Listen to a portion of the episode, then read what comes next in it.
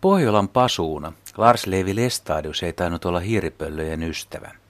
Ainakaan hänen katkerat saarnansa eivät imarrelleet hiiripöllöä.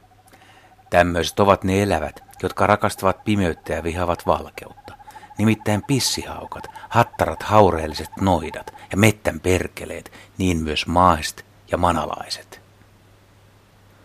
Samuli Paulaharju kertoo Sompiokirjassaan, etteivät sompiolaisetkaan aikoinaan arvostaneet hiiripöllöä.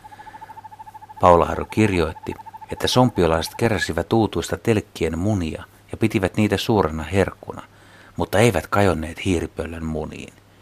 Munivat samoihin kopperoihin joskus myös salaperäiset pissihaukatkin, mutta niiden tuotteet eivät kelpaa. Eivät olleet kristityn ruokaa. Pissi, eli täplähaukka, on hiiripöllön lappilainen murrenimi.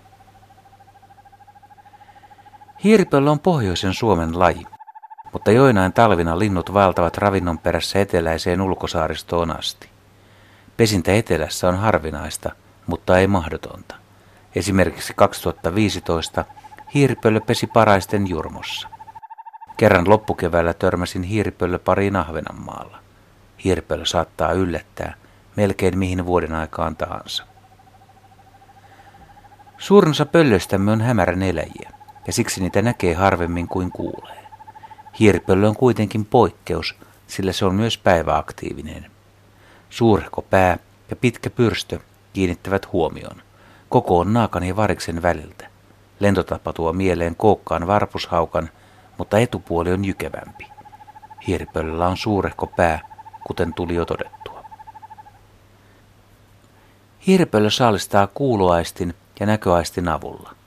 Se odottelee puunlatvassa, puhelinlangalla tai korkean tolpan nokassa ja seuraa mitä ympärillä tapahtuu.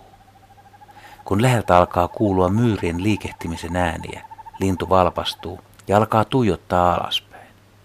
Jos myyrät eksyvät lumivaipan alta hetkeksikin pinnalle, hiiripöllö iskee, ja siihen katkeaa karvakansalaisen matka. Hiiripöllöt pesivät vanhoissa palokärjen koloissa tai pökkelöiden latvaonkaloissa, joskus vanhoissa varisten pesissäkin. Pöllö voinee itse repiä lahossa puussa olevaa aukkoa hieman suuremmaksi, jos se on liian pieni. Yleensä hiiripöllö asuttaa sellaisen kolon, jossa on lahopuuta tai muiden lintujen tuomia pesäaineksia niin paljon, että onkalossa kököttävä pöllö näkee kolosta ulos. Hiiripöllön munat ovat valkoisia ja muodoltaan melko soikeita. Pesye koko vaihtelee ravintotilanteen mukaan. Hyvinä myyrävuosina hiiripöllöllä voi olla jopa kymmenkunta munaa, huonoina vain muutama tai ei ollenkaan. Nars muni yhden tai kahden päivän välein, kunnosta ja ravinnosta riippuen. Haudonta alkaa joskus heti ensimmäisestä munasta, mutta se voi alkaa vasta kolmannen tai neljännenkin munan jälkeen. Tällöin suuri osa poikasta kuoriutuu myös samanaikaisesti. Haudonta kestää noin kuukauden. Vastasyntyneet pöllönpoikaset eivät näe mitään, sillä niiden silmät aukeavat noin viikon ikäisinä. Naaras lämmittää poikasia ensimmäisen viikon ja kylmien seiden vallitessa pidempäänkin. Koiras hankkii ravinnon ja tuo sen pesälle, mikäli naaras antaa siihen luvan. Muutoin naaras hakee saaliin koiralta pesän ulkopuolelta. Ja jos saalista on paljon, koiras voi jättää myyränraatoja myös puiden oksille. Naaras paloittelee ja suolistaa myyrät pienille poikasille.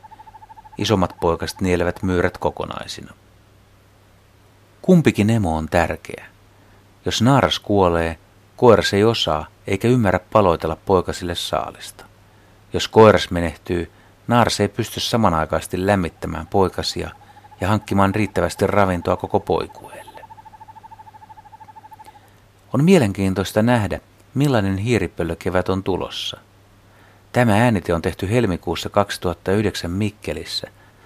Tuolloin oli paljon myyriä ja oli huikea pöllötalvi. Kuulin parhaalla retkellä kymmeniä vieruja helmipöllöjä. Lintuharrastaja Miika Jylkkä antoi niin hyvät nuotit, että pääsin myös hiiripöllön jäljille, ja tämän koiraan soidin kruunasi yhden retkistä.